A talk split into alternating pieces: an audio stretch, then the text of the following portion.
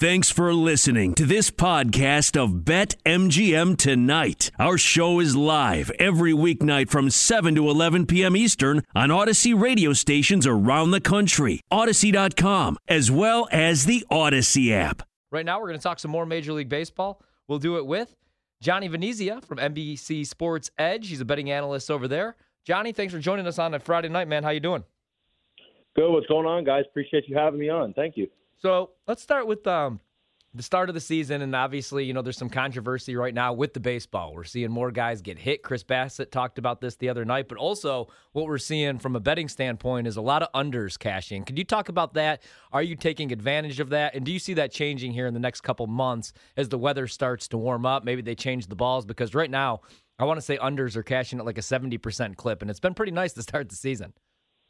Yeah, it's funny actually you mentioned that because uh, so NBC Sports we have a edge we have we have our edge tools and it tells you like how the under over unders are doing for every sport, wins losses against the spread. And I was actually curious about all the unders in baseball and I was like, all right, like what's the clip here? And when I looked at it, mind you, this was like three days ago. The unders were like 145, 90, and I want to say like six. It was something ridiculous to the unders cashing.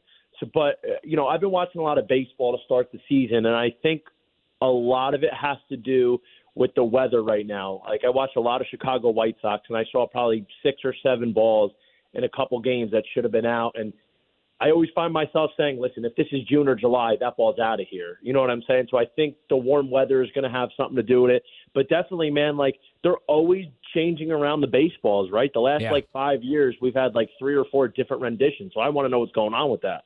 Yeah, it, it is weird. It's it's the point where you know people are breaking this down with all these sciency words as to why the baseball is uh, tighter or not, and there's humidors and how the humidity changes it, and it's just over the top of a lot of people's heads. Uh, but you know, you mentioned the weather as being a part of it. We've certainly seen that almost every year in baseball, but it's been cold as hell in a lot of places a lot longer. So I certainly agree that, that that's got to be a factor with it too. Is there also a chance that some of this you know, slow starts for certain guys. Obviously, we've seen it with pitchers as well. Could it also be the fact that, you know, you had sort of a, a shortened spring training once the lockout and everything was done and they rushed everybody back to try and get the season started only a week later?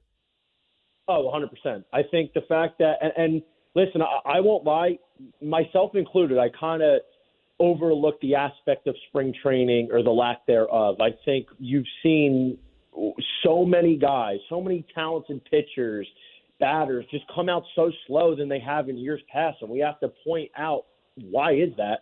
And the common denominator is they really didn't get many live reps against, you know, their counterparts. And I think the unfortunate part about missing spring training is we're getting somewhat of a, a diluted product. It's like the, the NFL having no preseason games or no training camps, and then you see these guys coming out slow and not crisp the first couple games of the season. And I think that plays a huge part in it. But ultimately, I see a lot of guys coming back around, coming together. And I feel like within the next three weeks, we're going to get back into a closer full swing for uh, all these guys reaching the potential that we know they can have. All right, Johnny, before we move on to anything else, anything you like tonight in tonight's slate? We still got a bunch of games to go. Any plays, any props? Oh, dude, I had a ton of plays. I, uh, I all right, man. So I had I had the the Mariners run line actually. I have the game on right now. I love Matt Brash. Uh, the Mariners are my sleeper team this year. I took them to win the AL. I took them to win the AL West. Uh, I love Matt Brash. He doesn't look sharp tonight, so that that's not good. I, I like the run line at minus 150. I love the Mets tonight. Their run line minus one and a half was uh, plus 180. I think um, the fact of the matter is we could look at all these plays and you got to be. I feel like I got to be backing these these teams that are hot right now and, and take advantage of the run line. And also, I'd like to dabble into college baseball. I took the Texas and Oklahoma State under at ten and a half. Two of the best pitchers in the country, Pete Hansen and Justin Campbell. Yeah. And then I also took a little upset with uh, TCU Horned Frogs. Riley Cornelio, their ace, who's been really good this year against Parker's uh, Parker Mes- uh, Messick of Florida State. I uh, I'm big into college baseball. Johnny, you mentioned the Mets. We were talking about them last segment because every year you feel like there's a moment where they're turning a corner as an organization. They get a rich owner who's like, I'm going to spend money to win. Here we go. They're the heavy favorites to win the NL East. They look good right now. But should we be worried that eventually the Mets will end up metting at some point later in the season? Man, absolutely, bro. Listen, I've seen this movie way too many times. Like, listen, bro, they're 14 and 6 right now. You know, everybody's happy. It's April. This is what the Mets do.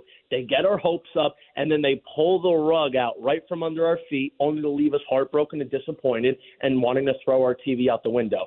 I'll say, like, this has a little bit different of a feel. New ownership, like Max Scherzer, Buck Showalter. You saw it in the Cardinal series. Like they're bringing a new attitude, like a no lose attitude. And you gotta love it.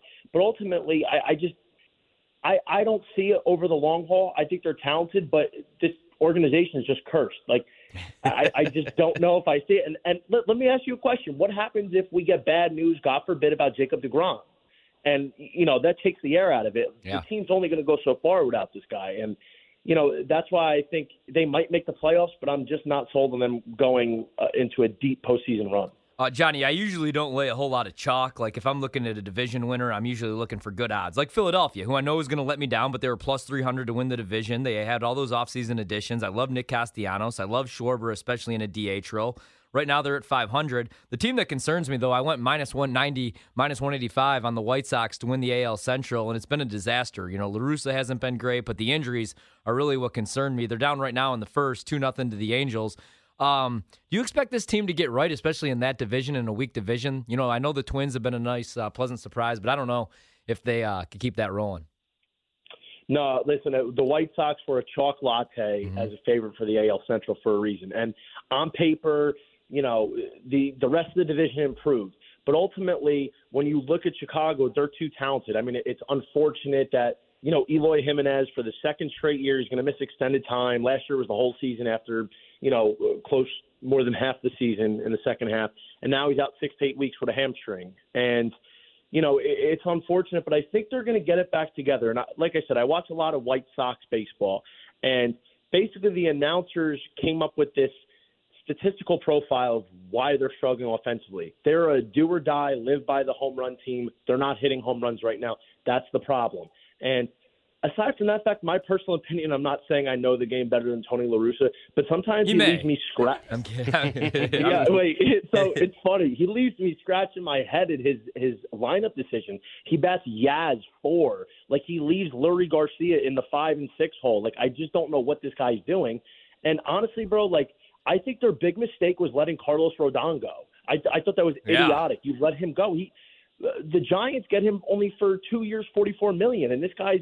Uh, if you add him back into this lineup, like Dylan Cease is my pick for AL Cy Young preseason, and now you know you need another fourth guy. You can't be rolling out Vince Velasquez and Dallas Keuchel at this stage. Like, I think they're in trouble there, but they'll get it together to win the AL Central.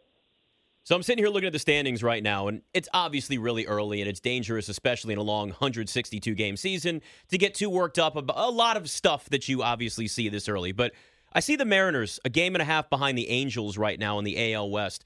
The Mariners were a team. This is actually something I wrote about too. Is like I, look at them as one of those dark horse teams that if you were looking for some value in the futures market and you were looking for a team that could maybe take that next jump and and say win a division, the Mariners right now still plus 325 at BetMGM to win the AL West. When you look at that division and you look at where the Mariners, have, you know, how they played so far and where they are, is there a chance that they could sneak up and you know, make more progress, take that next step from where they were last year, and maybe steal the division away? There's no question. I hmm. wrote this up on my NBC Sports Edge preseason column. I, I'm fully 1,000% on the Mariners. Like I told you, bro, I bought a big ticket on them to win the AL, the AL West. I think it's going to be Seattle and Toronto as the last two teams in this in this conference. I think they're so talented, and and what people don't even understand. And as much as I watch the White Sox, I watch the Mariners more. And you know, I, I don't have kids yet, but I consider the Mariners like like my baby. um, I'm all in on them, dude. Like, and the thing people don't understand is like they don't. Mitch Haniger's been missing on the COVID. He just came back and actually he hurt his ankle, believe it or not, like in this game. Um, Kyle Lewis isn't even back yet, and he's a huge part of what they do. Five two player. Julio Rodriguez hasn't adjusted yet. Jarred Kelenic, he hasn't adjusted yet. I, Yeah. And Jesse Winker hasn't been hitting at all. Like, and they're still putting up runs and they're still winning games.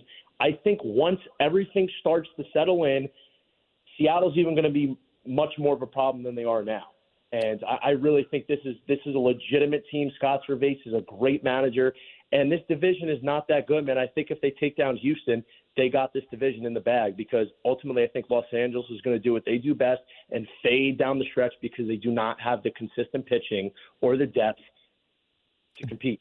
Johnny, I'm still looking at the uh, NL Central, and the Brewers are still minus 185 to win the division. Obviously, the Cubs are 15 to 1, and rightfully so. They're terrible. The Reds are the worst team in all of baseball, and the Pirates somehow have worse odds than the uh, Reds to uh, win the NL Central. But what are your thoughts on the Cardinals? I know the price isn't great, plus 170. If that was plus 200, I'd probably take a shot with St. Louis just because I love this rotation for the Brewers, but they really struggled to score runs, to manufacture runs, man. Yeah, you know it's funny. Uh, like the Cardinals, to me, betting the Cardinals like every year for the last five years, it's like when a kid wants to be an astronaut when they grow up. Ultimately, like we have to let childish dreams just go. It's just not going to happen. Like I, I've always wanted St. Louis to to make a deep run. I always bet them every year, but the same story. Jack Flaherty is a stud. He's a kid who could win a Cy Young, but Look at him. He's still working his way back from injury. And even if he's right, I do not trust the rest of the rotation. Their offense, for as good as it could be, we've seen it in the past where it's just too spotty. Like they disappear at the worst times. Like to win the NL Central, absolutely, they're worth the ticket. No question about it. But I'm just not sure how much more we're going to be able to get out of them because when the important moments show, the clutch moments come, they just managed to fold. Hey, what do you think of the start for Anthony Rizzo? Eight home runs. I mean, he has been on a tear.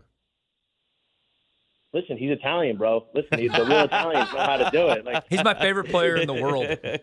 I'm a Cubs fan, unfortunately. So the real the real Italians know how to do it. But I actually got mad when I watched uh, the Orioles Yankees game the other day. He hit three taters. One of them was 327 feet. That wouldn't have been gone anywhere else.